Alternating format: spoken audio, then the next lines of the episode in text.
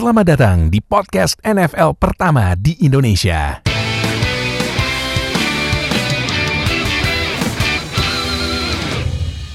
Balik lagi sama gue Fadil, host kalian di Zero Knowledge Podcast. Kalau kemarin udah nonton top 5 pass rusher musim 2020, nah seperti biasa di uh, abis itu kita bikin top 5 rookie sekarang defensive line ya. Defensive line draft prospect di 2021 draft nanti karena kita udah sebulan lagi menuju draft yang berarti ini masa depan tim kalian ini ada di tangan GM GM tim kal jagoan kalian. Nah, kalian kenal nggak GM tim kalian? Nah, nu siapa nama GM Halo. tim jagoan lo? GM dari Los Angeles Rams namanya adalah Les Snead yang Nah, berani Les.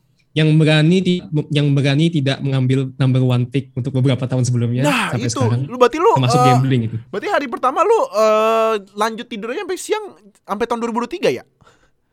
Sampai gua kerja aja sih sampai 2023. 2003.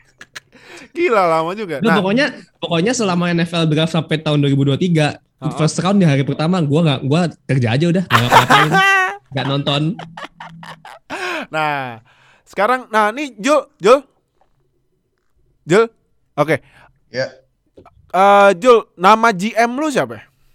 GM jago lu kan Packers. Nah, nama GM-nya nah siapa? ini ini sering sering dielu-elukan nih sama fans Packers, Wih. terutama tahun lalu. Siapa namanya? Waduh.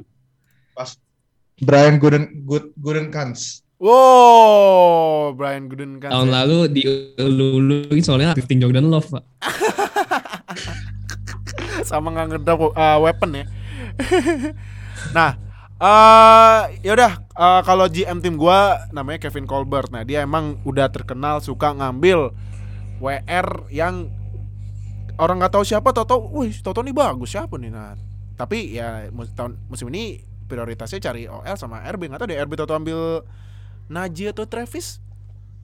Who knows, lihat aja ntar. Yaudah, jadi Katanya kalau- mau OL, katanya mau OL. kalau gue sih maunya OL, RB mah ntar aja nanti. Habisnya gue, nah gue kalau itu, kalau gue sempet dapat ini, dapat info sedikit, katanya daya. justru WR dan RB yang memimpin li- liga di stats-stats itu diambilnya abis first round. Nah, Uh. jadi nyantai aja, yang penting first roundnya OL dulu lah kalau tim gue. Nah yaudah kalau gitu nggak bakal lama, Makanya langsung aja kita nggak mulai aja. WR di first round. Kenapa? Makanya Packers nggak perlu ambil WR di first round. Woi, ambil siapa? Di second round. Oh, ya. nah kalau gue tanya dikit sebelum mulai Packers, peng- kalau lu pengennya Packers ambil siapa di first round? Eh, gue pengennya ngambil linebacker sih, Linebacker ya? kayak in- inside linebacker gitu. Karena selama Oh, udah bertahun-tahun jelek banget kan, tapi gua iya. kayaknya bakal kalau nggak ngambil offensive line, Mm-mm. ngambil cornerback sih, oh, cor- Oh, buat cornerback. nemenin ini buat cornerback. Hmm, buat nemenin ini, Zadarius Smith ya. Oke oke. cornerback buat apa? Jadi nomor duanya Jair Alexander biar bukan Kevin King yang yang jadi Ah. dua. gara-gara liability dia Ah, pas kayak pas kemarin di NFC Championship game pas lawan Tampa, Tampa Bay kan liability, liability banget kan dia. Iya. Iya Ya, betul dia betul. Inilah jadi cadangan aja maksudnya jadi rotational player. Jadi kita ada rookie yang main di, Ah, di oke oke. posisi apa cornerback dua. Hmm, oke. Nah, Tapi Ah, kayaknya offensive line sih. oke. Karena kalau Packers nggak makan kalau nggak offensive line. Ah, no, kalau tim lu apa lagi butuh kalau tim lu nih? Kalau tim gua mungkin sekarang lebih butuh ke defense ya, soalnya kan banyak dari beberapa defensive back Rams udah banyak banyak yang cabut ya karena free agency. Ah, Jo- ya, John, John, John Johnson, terus Troy Hill juga cabut.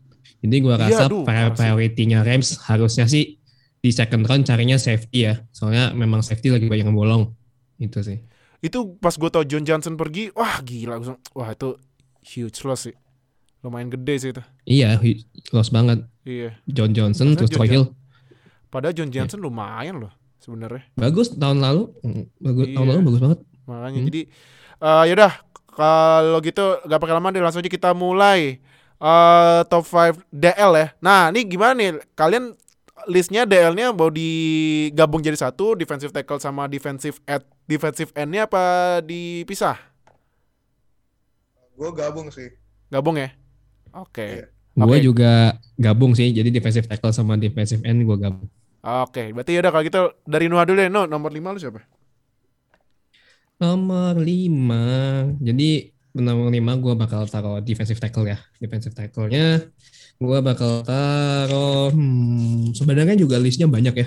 Hmm. Maksudnya dari defensive tackle pun di talent-talent juga banyak. Jadi gue nomor 5 gue bakal taruh Levi Onwuzurike dari Washington University of Washington. Namanya siapa?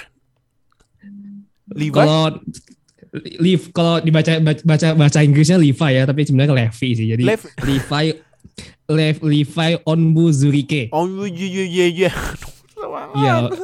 Kenapa, emang rada susah sih dari University of Washington karena gini.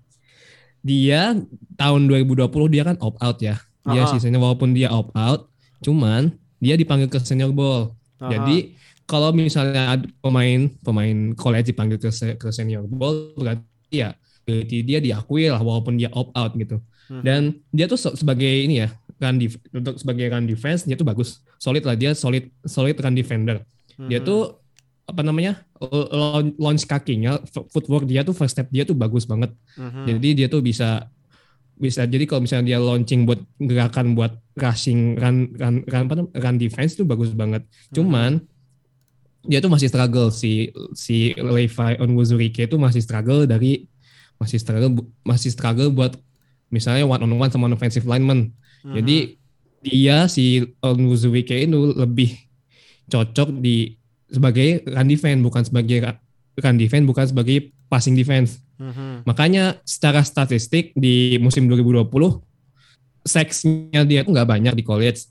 Jadi dia tuh lebih tipikalnya Levi Onwuzurike itu lebih tipikal kayak disruptor gitu loh. Jadi dia tuh bukan yang tipikal pemain yang producing stats yang kayak sacks, tackle for loss atau force fumble. Dia bukan tipikal yang seperti itu, tapi dia lebih presence-nya dia di defensive defensive lineman tuh ya sebagai, sebagai disruptor. Jadi presence-nya dia tuh udah menak, udah cukup menak- menakutkan bagi quarterback untuk menghindari dia. Jadi Onwuzurike tuh lebih tipikalnya seperti itu. Mhm. Dan juga kan karena disruptor tipikalnya tadi stats dia nggak banyak ya. Jadi dia tahun lalu 2020 tuh 2020 eh sorry 2019 2020 kan dia opt out 2019 dia main 13 game sacksnya cuma dua tackle for loss-nya tuh 8 kali dan tackle-nya 45 kali secara Mhm. statistik emang nggak begitu nggak begitu wah lah Mhm. tapi kalau secara presence dia sebagai defensive tackle, dia itu ya bagus gitu loh. Dia bisa bikin mungkin kalau ada statistik quarterback pressure, QB pressure ya, Mhm. mungkin bisa di- bisa gede. Tapi gue belum banyak nemu statistik dari QB pressure-nya si Onwuzurike. Dan di tahun 2018 Onwuzurike ini Onwuzurike ini dia itu primary replacement-nya dari defensive tackle-nya Tampa Bay Buck saat ini Vita Mhm. Vea. Jadi Oh, langsung sama sama coach Jimmy Lake itu nah ini Omuzurike nah lu gantiin Vita Vea lu badan lu gede tapi presence sebenarnya kalau secara badan secara tinggi Omuzurike nggak terlalu tinggi ya cuman Mhm. karena memang dia secara berat gede juga mungkin ya mirip tipikalnya mirip-mirip Vita Vea jadi presence dia Omuzurike di Huskies kan namanya Washington Huskies ya itu udah cukup ya bikin quarterback itu ngeri lah lawan kalau misalnya di sack sama dia jadi makanya presence dia udah cukup bagus makanya gue taruh di nomor 5 Oh, oke oke oke. Sip. Eh, sekarang Jul. Aduh, Jul, lu si- siapa nomor 5? Gue di nomor 5 ada dari University of Washington juga. Hmm. Tapi bukan Levi Onzu, Onzu, Onwuzurike. Gue ada Joe Tryon yang dia main sebagai uh, defensive end. Defensive end ya? Um, Oke. Ya, some people would argue he's a linebacker sih, tapi I think dia bakal uh, mainly line up sebagai uh, inilah. Kalau di 3-4 ya dia jadi um, outside linebackernya yang uh, ngerush gitu. Heeh. With his hands on the ground. Nah, dia di Washington cuma main satu tahun sih.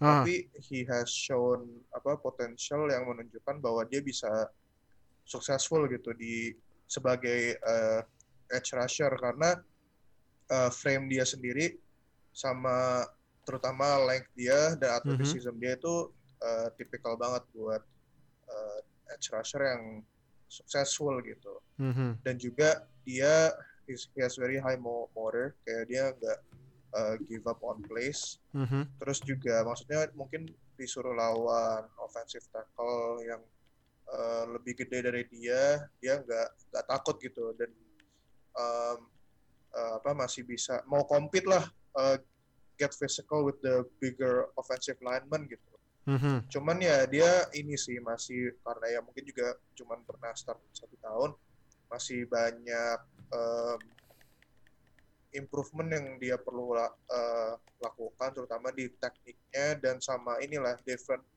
different moves yang different techniques yang ini uh, defensive and perlu gitu karena ya kan nggak bisa asal bull rush doang kan perlu ada different hand movement juga uh, leveraging your hand placement di kalau kita kemarin ngomongin offensive lineman ya di defensive line whether you're a tackle or a edge rusher ya you also need to be able to put your hands di bagian-bagian tertentu di mana you can gain gain more leverage gitu. Karena ngedorong offensive lineman kan nggak cuma dari your power doang gitu. Mhm. if you have power tapi you don't have the leverage ya lu bakal kalah juga. And itu ya ini maksudnya dari teknik juga recognizing where to put your hands terus kayak emang it happens in a split second gitu kan when you're rushing tapi you need to be able to kayak be aware gitu. Kayak lu taruh tangan di mana nggak asal taruh di ah, nggak asal taruh tangan di badan dia where, uh, di random uh, parts of the body gitu of your Mhm. opponent's body gitu. Dan itu sesuatu yang si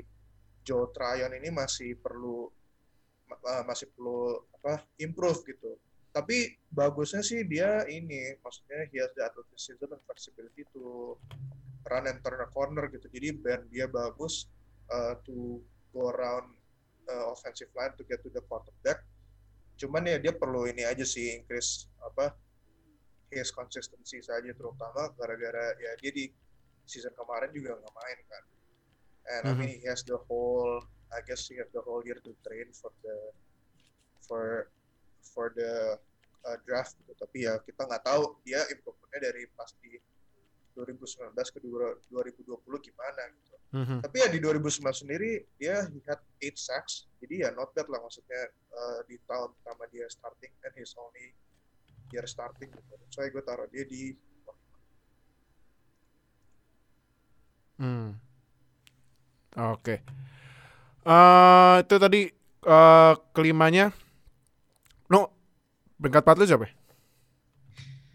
Peringkat 4 sebenarnya case-nya menarik ya. Gue sebenarnya sebenarnya defensive end atau edge rusher itu sekarang talentnya lagi banyak banget. Mhm. Yang projected buat di first round pun juga cukup baik. Cuma ada ya beberapa talent yang bisa diambil lah di first round. Jadi untuk nomor 4 gue akan pilih Jalen Phillips from University of Miami. Jalen Phillips dari Miami. Oh, ininya ya temen eh, temennya Gregory Russo yang jadi best ini ya? Best prospect ya kalau banyak dari mock draft ya? Iya, technically bukan teman sih, namanya. mungkin teman kampus iya, Iya, teman kampus ya. tapi sebenarnya sebenarnya si Jalen Phillips ini transfer dari UCLA. Oh, transfer. Iya, transfer karena Gregory Russell itu di tahun 2020 dia entah opt out atau apa ya.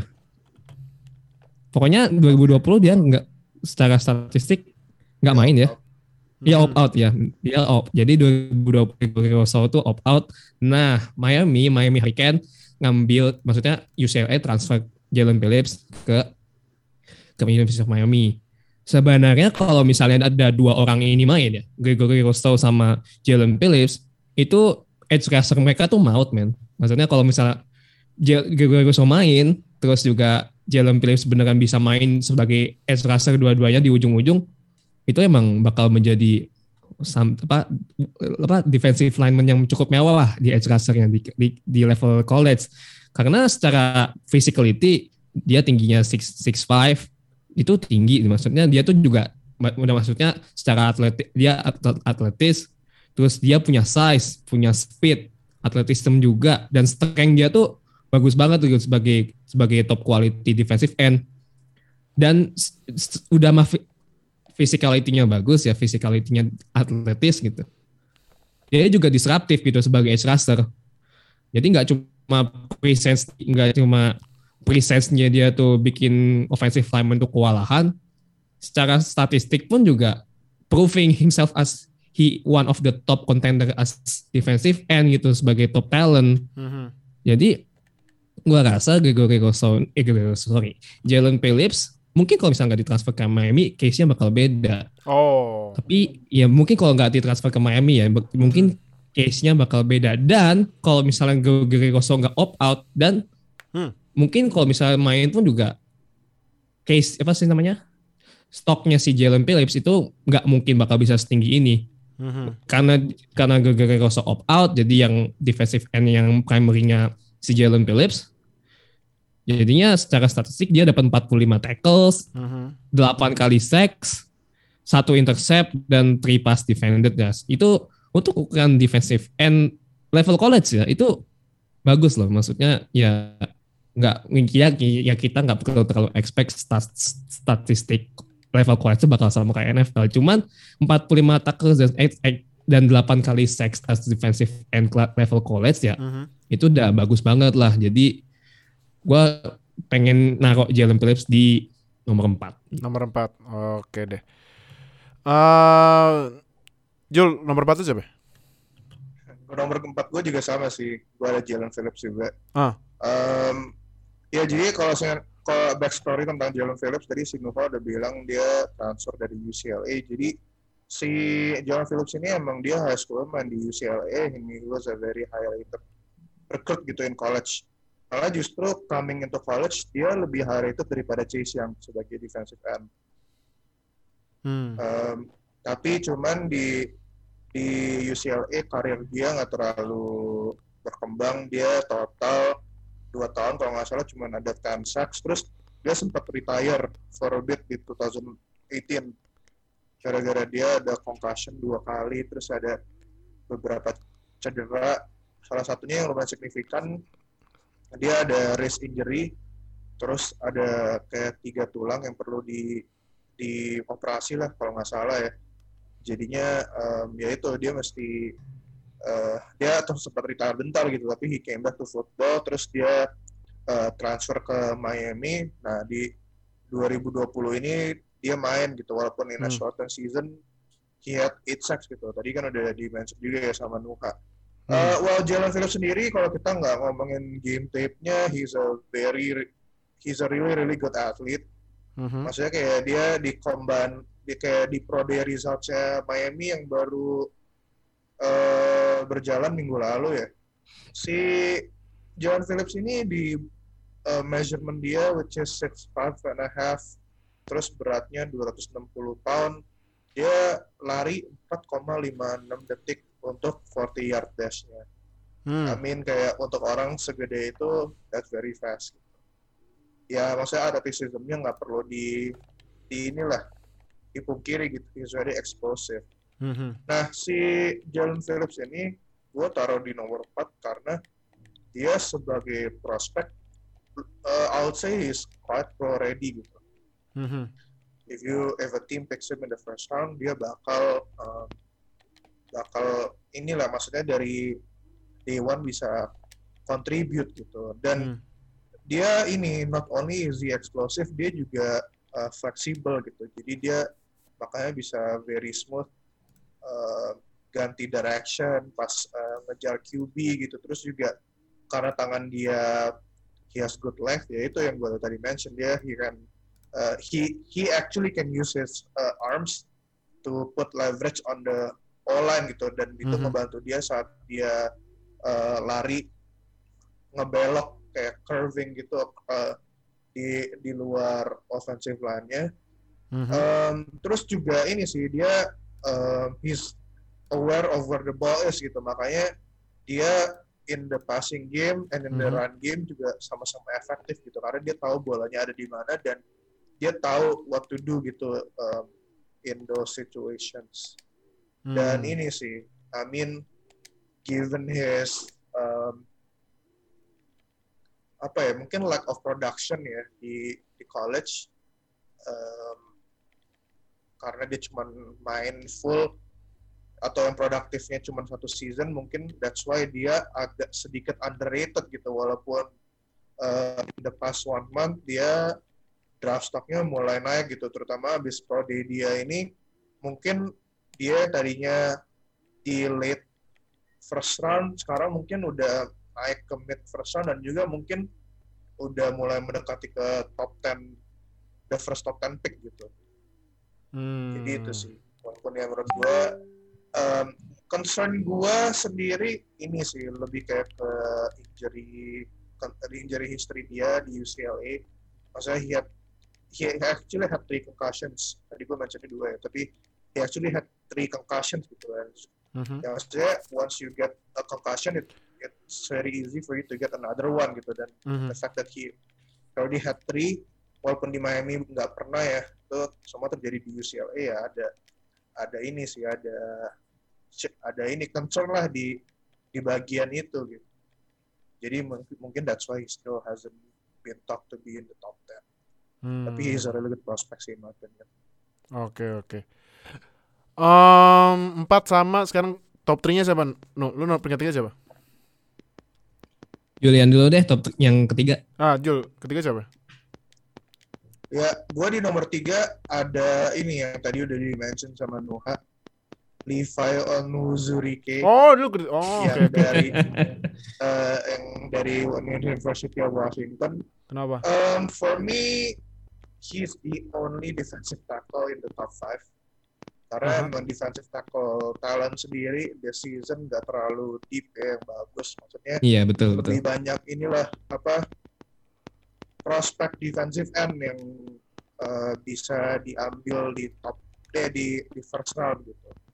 Um, nah, Livan Zika ini juga tadi si, si Noha udah mention ya tentang tentang dia sangat dan talk too much about him. Tapi ya regarding his uh, stats production ya itu karena dia sebagai pemain tuh jarang di di line up di luar guard gitu. Jadi dia biasa one on one-nya lawan center atau lawan lawan uh, center sama guard gitu. Jadi dia inilah lebih sebagai anchor di tengah-tengah gitu untuk kayak biar uh, pertama tuh plug the running lanes terus juga to prevent the QB from like uh, running uh, upwards gitu. Tapi ya ini sih dia di role-nya itu very effective gitu dan dia juga first step-nya from the off the snap bagus gitu. Jadi dia bisa um, inilah making plays for his uh, defensive ends uh, biar they can penetrate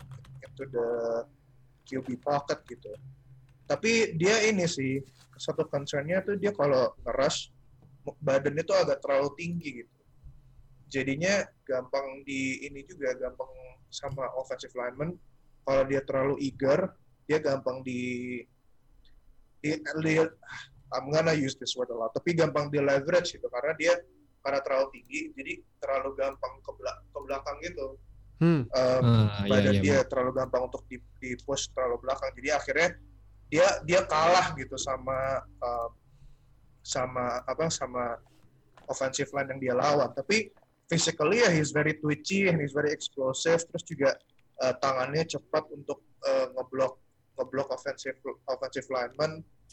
Jadi ini sih maybe ya itu something yang dia bisa um, ya dia itu bisa diimprove lah the way he rushes gitu. Tapi tadi masih Nuha udah mention juga ada Vita Vea ya ini dia juniornya Vita Vea gitu di Washington. And maksudnya kalau dia bisa gedean badan dikit lagi he, maybe he can be as successful as Vita Vea yes gitu I mean we've seen kayak Vita Vea um, ini ya maksudnya pas dia balik di playoff langsung uh, disruptive banget gitu dan defensive end-nya Buccaneers kayak JPP, Shaq Barrett langsung nambah effectiveness-nya cuman gara-gara ada presence-nya Vita Vea dong and I think Levi Onzu, Onwuzurike can Mhm. give the same thing to any team yang uh, ngedraft dia gitu. Oh, Hmm. Also fun fact dia ini high school teammate-nya Kyler Murray di Allen High School Texas. Oh, oke. Oke, oke, oke. oke. Jadi dia udah biasa lah uh, lawan siapa lawan Kyler Murray di practice walaupun ya obviously Nah, oke, oke. mungkin tackle kan ya. Oke, nah. Eh, no, peringkat tiga lu siapa?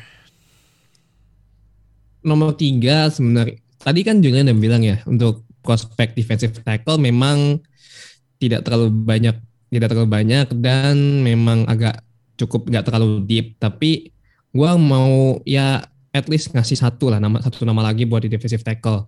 Jadi nomor tiga gue bakal taruh Christian Barmore dari Oh. University of Alabama. Apa tuh? di 2020 nih Barmore ini dia tuh season itu agak mix ya. Maksudnya upside upside down lah. On the positive side-nya si Barmore ini selama dia di tahun 2020 2020 di Alabama tuh dia tuh as a presence of interior interior lineman ya dia tuh emang dangerous lah. Dia tuh presence dia tuh udah berbahaya dan untuk berba- berbahaya dan sebagai pas interior pass rusher tuh presence dia tuh memang disruptif itu. Apa dengan size-nya yang 6 foot 5 beratnya ya almost bukan almost ya emang udah 300 pound lebih lah.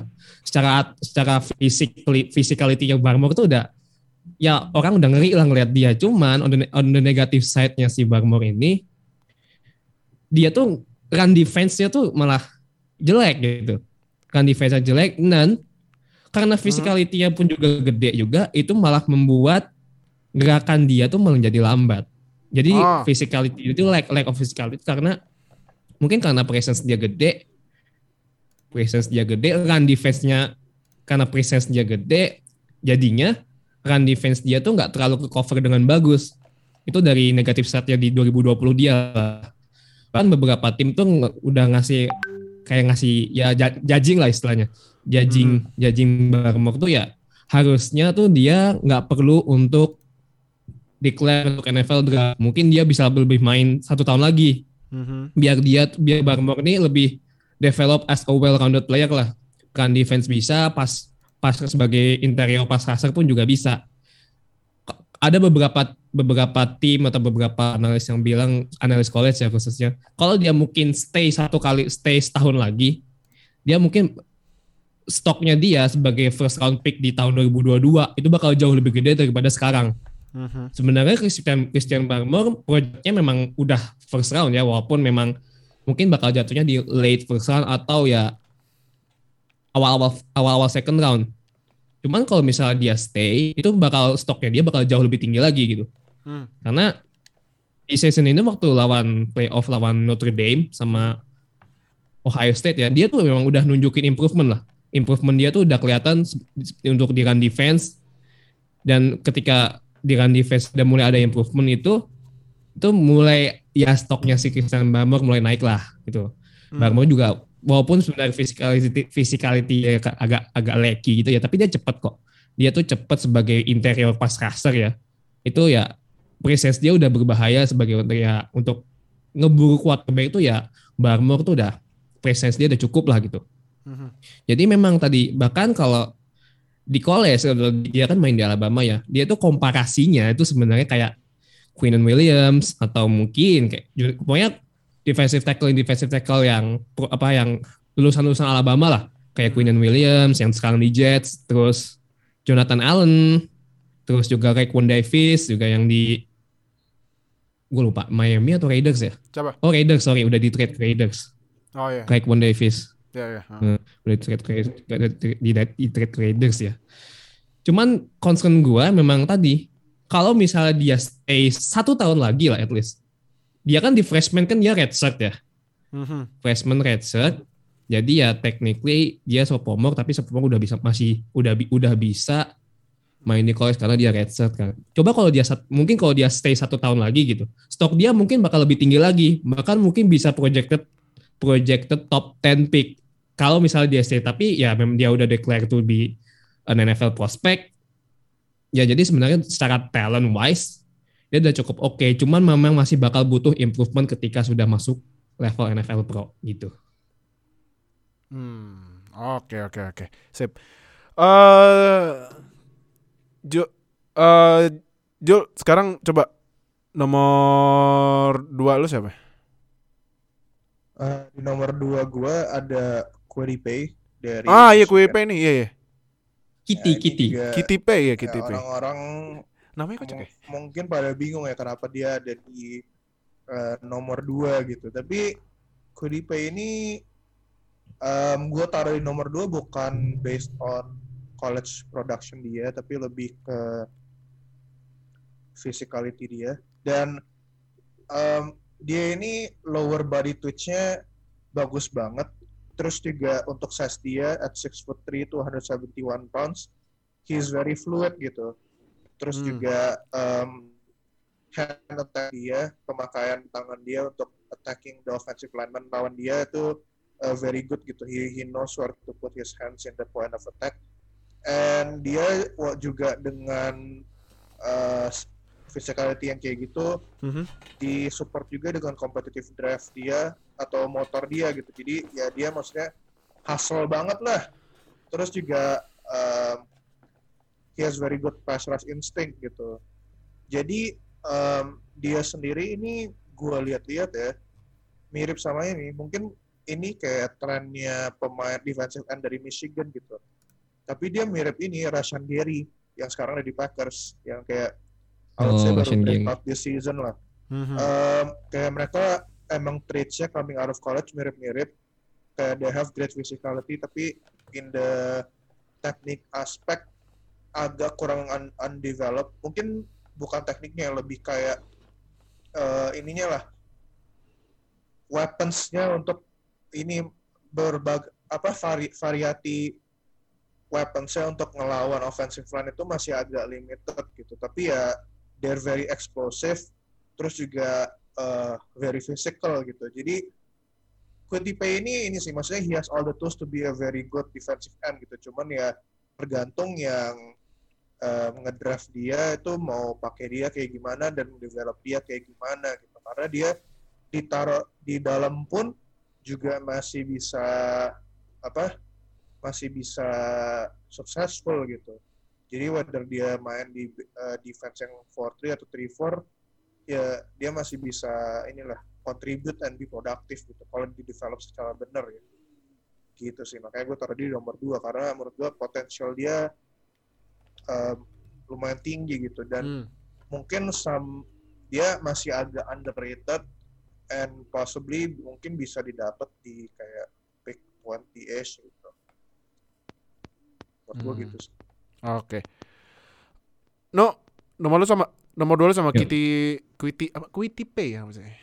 Quinty Pay Ya nomor dua gue juga sama Quitty Pay dari kalau ya bahasa Indonesia Quitty Pay. Quitty Pay. ya Pie. from University of Michigan. Acara ini dong. Iya iya kenapa? kenapa? Pudidi ya. Iya Pudidi. kenapa kenapa? kenapa?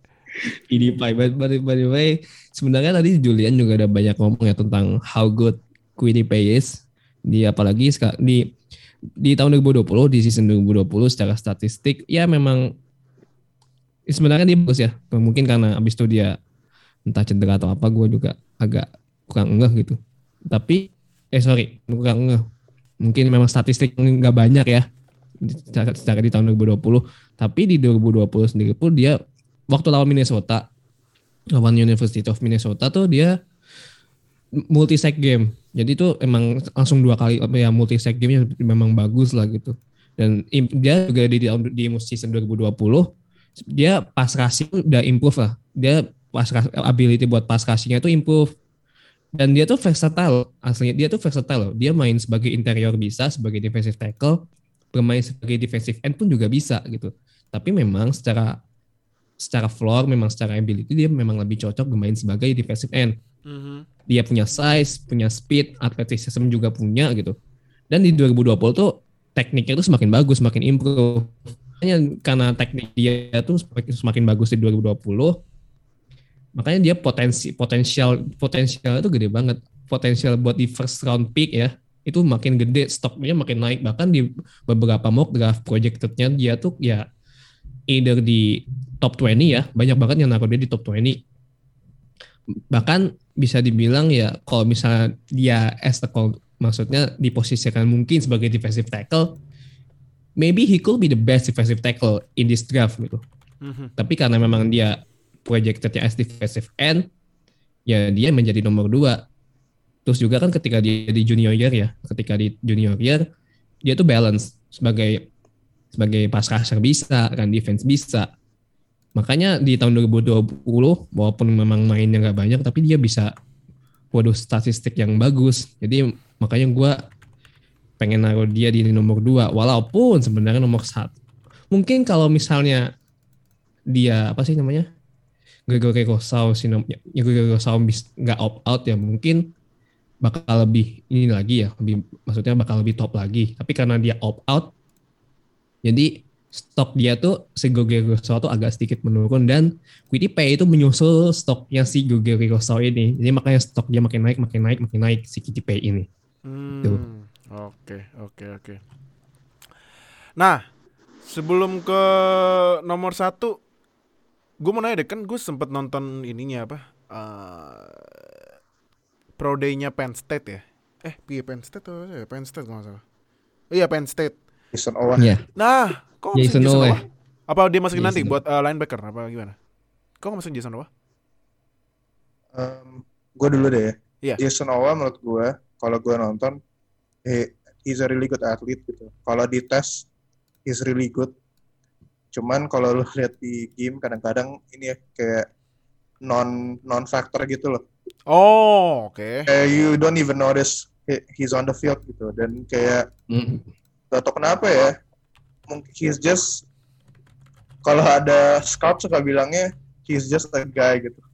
Oh, he just, oh, kayak serius? nggak nggak ada productionnya gitu iya maksudnya kayak iya benar benar it benar just benar it has it has really good Aha. cuman ini ada concernnya ya dia apa cuma look good in shorts gitu loh Oh pas iya. disuruh main jadi jadi apa ya ini nggak lu nggak ngerasain impact dia di di lapangan gitu Oh. cuman kalau teammate-nya dia Michael Parsons ya beda cerita cuman Ah, iya, Ya, gue masukin beda, dia, iya, di, iya, iya. gue ya. masukin dia di di linebacker makanya gue nggak mention di di defensive end gitu karena menurut gue dia bakal lebih mainnya di apa di linebacker kalau di NFL gitu. cuman ya Jason Owa ini gue akui seba physically ya emang emang scare Jason Owa ya sorry bukan Owa dia very very scary Owe. gitu maksudnya kalau nggak salah he ran a 446 ya 40 Mhm. 40 yardnya ya atau atau Hmm, lebih cepat iya, ya benar. kalau nggak salah ya. Pokoknya cepat banget lah especially for a guy his size, his size gitu. Walaupun ya caranya pro day pro day 40 yard dash you can take it with a grain of salt gitu. Karena ya tiap sekolah cara measurementnya beda-beda kan. Ya memang paling ultimate ya kalau di NFL Combine. Cuman ya kita tahun ini kan gak ada NFL Combine. Tapi Betul. I mean for a guy his size ya tetap larinya cepet banget. He's very explosive gitu. Mhm. cuman yang itu takutnya takutnya concern gua a team will draft him really high tapi ntar dibilangnya bus gara-gara Iya betul betul. dia nggak ada productionnya gitu Yes. Hmm, oke oke oke oke oke oke. Nah, eh jadi kenapa pertama Gregory Gregory Russo? Coba dulu, duluan. Eh, Siapa dulu? Nu, Noah dulu kali ya. Nu, kenapa Nu?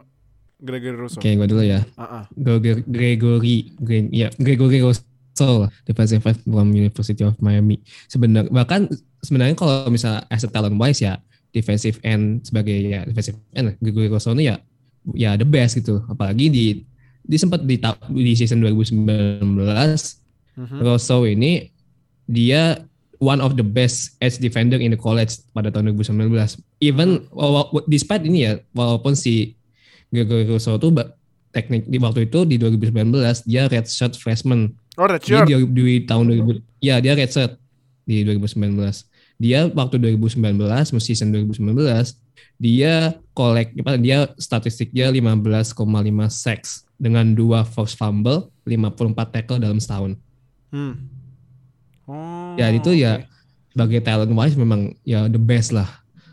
Tapi Gregory Rousseau banyak tim yang bilang source source tim tuh bilang kalau misalnya Rousseau tuh agak overrated. Oh, agak overrated, overrated? daripada prospek yang lain. Ada yang bilang begitu, ada yang bilang Rousseau tuh agak overrated karena memang karena ini ya mungkin downside-nya Gregory Rousseau ya. Dia tuh nggak sebenarnya sebagai pemain sebagai defensive end tuh nggak terlalu cepat Mhm.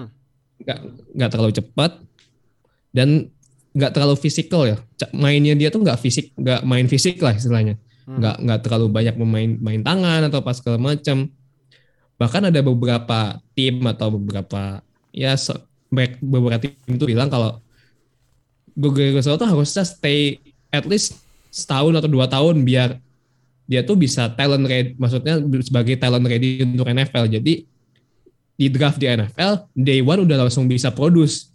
Ada beberapa tim, ada beberapa tim atau beberapa analis bilang seperti itu.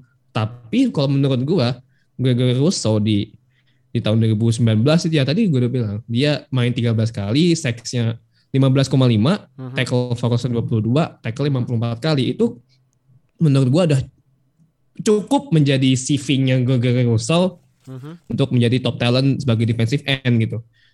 Tapi sebenarnya di tahun 2020 kan dia opt out nih si Gregory Rousseau. Mhm. Development dia tuh bisa menjadi menurun ya. Maksudnya secara produksi, secara produk productivity bisa jadi bakal menurun karena dia nggak main. Mhm. Dan posisinya di Miami kan unik. Maksudnya Gregory Rousseau opt out diganti sama Jalen Phillips. Jalen Phillips bagus di Miami main di tahun 2020. Makanya stok dia naik si Jalen Phillips. Jadi Mhm. kalau misalnya mungkin kalau misalnya Gregory Rousseau main terus di- digabung sama Jalen Phillips, defensive lineman-nya itu bakal cukup scary gitu dengan presence dua orang ini. Oh, Dan- oke. Iya. Dan Gregory Rousseau tuh sebenarnya ya tadi karena bilang dia kayak overrated, banyak juga yang bilang dia tuh ya one year wonder. Karena di 2018 di dia main cuma dua kali dan nggak ada nggak ada statistik yang wah gitu. Baru pada season 2019 itu dia tiba-tiba meledak bagus gitu. Tapi ya kayak kayak gitu karena memang cuma tekniknya cuma main dua tahun di season 2020 yang opt out banyak yang bilang dia overrated karena memang banyak yang bilang dia overrated, one year wonder. Tapi gua rasa secara talent wise, Gregory Rosa memang layak kok untuk dinilai sebagai first round pick. Secara teknik dia bagus, di double team dia lewat gitu. Tekniknya bagus, pas rushing move-nya bagus, Mhm. getting off block, getting off block itu keluar dari bloknya juga bagus. Jadi memang menurut gue agak butuh waktu buat Gregory Rosa untuk adaptasi dengan skema defense di NFL. Iya. Tapi kalau bisa dia di draft sama tim yang tepat, Gregory Rosa harusnya bisa menjadi top end atau mungkin bahkan di akhir atau mungkin di akhir season he could be the defensive rookie of the year but ya kita nggak tahu siapa yang bakal ngedraft dia dan kebutuhan tim bakal seperti apa tapi memang Gregory Rosso layak kok buat dijadiin top 10 pick bahkan top 10 pick Gregory Rosso gue rasa layak untuk ada di posisi itu Hmm, oke oke oke. Gue gue gue mau komen ya tentang Gregory Rousseau Boleh sekalian sekalian. karena sekalian. he's he's actually not my number one. Bukan nomor satu. Bukan. Siapa? He's not in he's not in my top five. Oh iya. Um, ya ada Wah, ada orang siapa lain. lah. nih? Siapa nih? Tapi um, ya gue mau komen tentang Gregory Oh, Rousseau boleh, boleh, doang. boleh, boleh, boleh. Eh, gue mau komen tentang Gregory Rousseau dan kenapa dia nggak gue taruh di top 5. Ini ini gue bukan kayak nyari sensasi gitu ya, tapi emang ini dari observasi gue juga. Terus juga Mhm. ada banyak orang ya maksudnya kayak eh, scout sama analis yang juga setuju gitu. Kayak karena si ta- tadi kan Nuha bilang ada banyak yang bilang dia overrated kan. Menurut gue bukannya dia overrated. Well, he is overrated. Tapi maksudnya doesn't mean he's a bad player gitu. Cuman iya eh, si Gregory Rousseau ini di high school dia tuh sebenarnya main banyak posisi gitu. Tapi dia eh, pertama mainly mainnya sebagai eh, wide receiver tuh yang paling banyak wide receiver sama safety. Nah pas dia di recruit ke Miami dia designationnya tuh defensive end slash athlete gitu. Jadi eh, sebenarnya posisinya masih belum tahu gitu masih belum eh, confirm di defensive end. Tapi akhirnya dia mainnya di defensive end pas di Miami. Nah tadi si Nuha bilang dia 2018 cuma main dua game yaitu karena dia ankle-nya patah. Mhm. Terus Hmm. di 2019 he had kalau nggak salah 15 and a half, 15 sacks ya.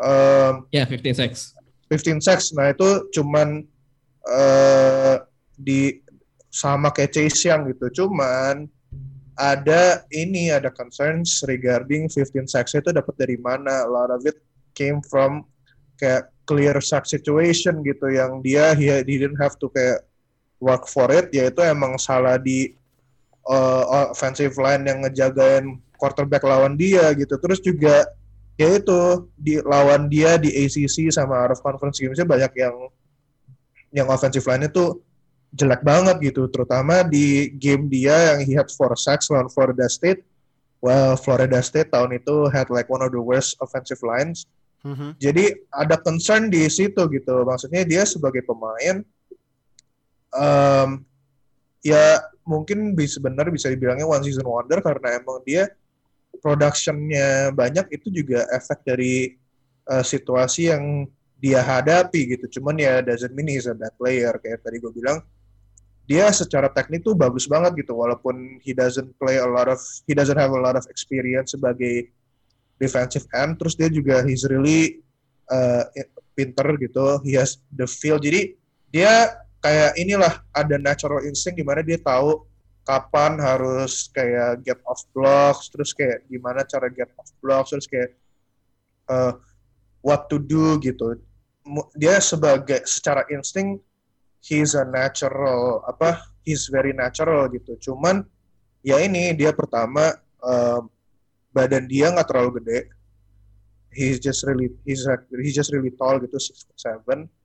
Uh, diban terutama dibanding Jalen Phillips ya. Terus juga dia um, terlalu ini terlalu apa terlalu bergantung kepada movement yang based on speed. Jadi dia he, he tries to outrun outrun the def- uh, offensive line yang dihadapi sama ini mengandalkan tangan dia tangan dia yang panjang gitu. Cuman ya dia secara anchor terus secara kalau disuruh kayak bull rush gitu eh, kurang banget sih.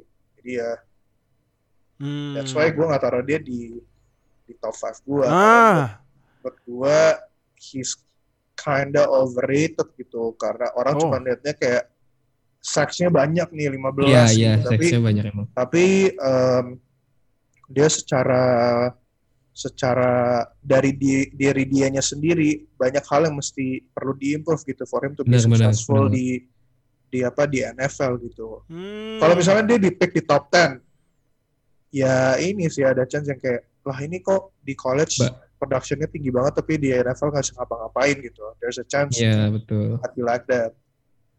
Hmm, oke oke. Berarti Menurut gua Hmm. dia kurang kurang NF kurang pro ready lah makanya.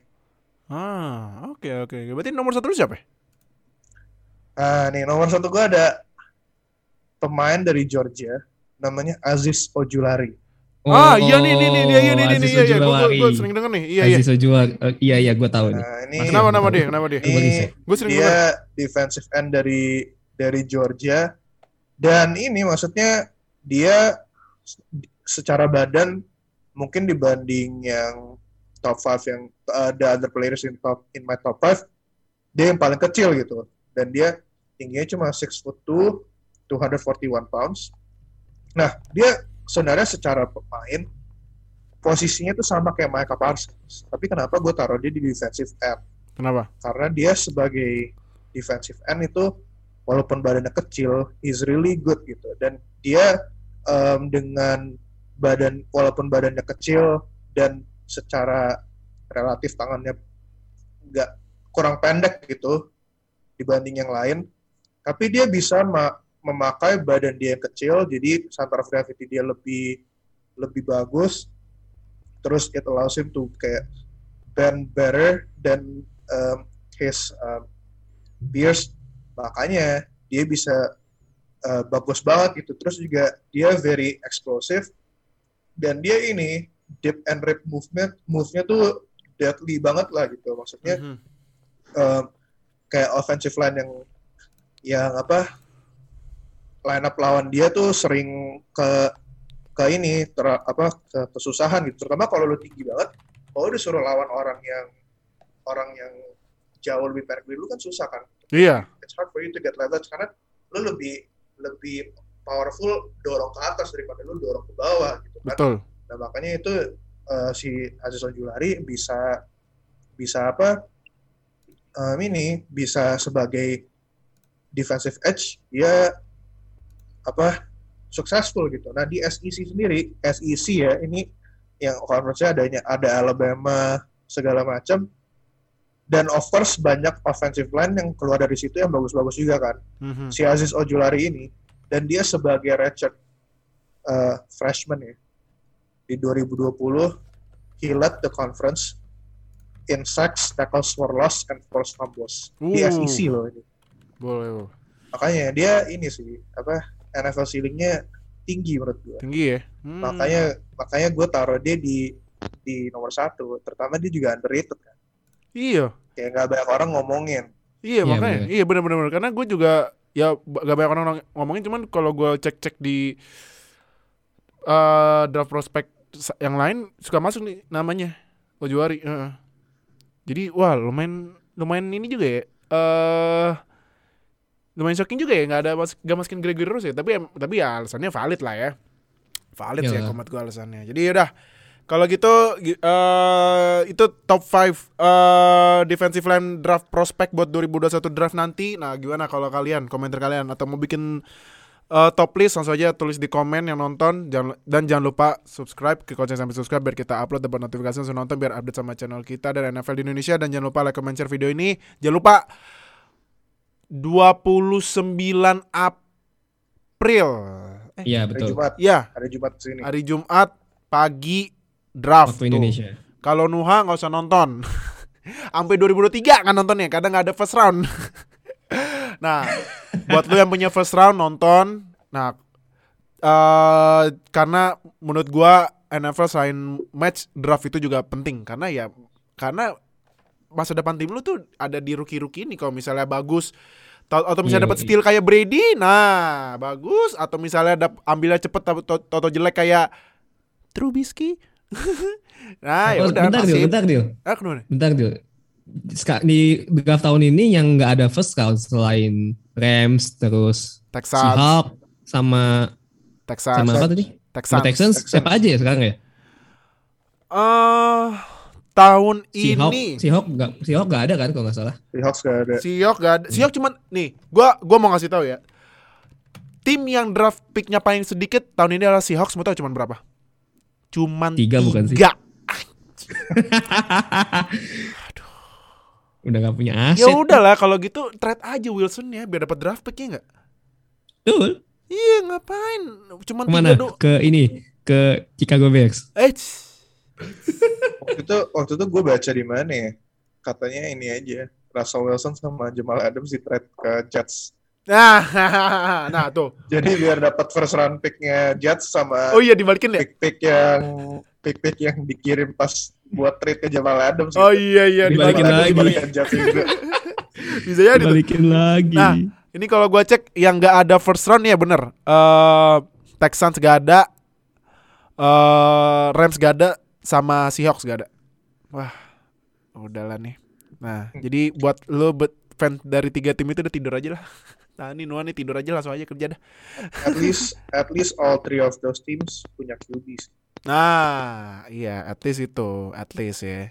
Ya tapi kalau iya, at, ya tapi kalau misalnya Wilsonnya masih minta di sama kayak Watson ke Texans, ya kita lihat aja. Ya, jadi udah kayak gitu. Kalau Hmm? Rams sama Seahawks gue masih ya masih oke lah. Mung- Kalau Seahawks sih ya udahlah cuma tiga. Tapi kalau tim gue sendiri Rams gue masih yakin bakal dapet steal draft. Cuman Iya kalau Texans ya, hmm, Ya, ya gitulah. ya udah, kalau gitu thank you yang udah nonton, thank you yang udah dengerin di audio only di Spotify, jangan lupa pencet follow-nya di Spotify. Nah, thank you udah no- uh, nonton dan dengerin podcast. See you di podcast-podcast dan episode selanjutnya ya. Bye. bye. Guys. Terima kasih telah bergabung dengan Zero Knowledge Podcast.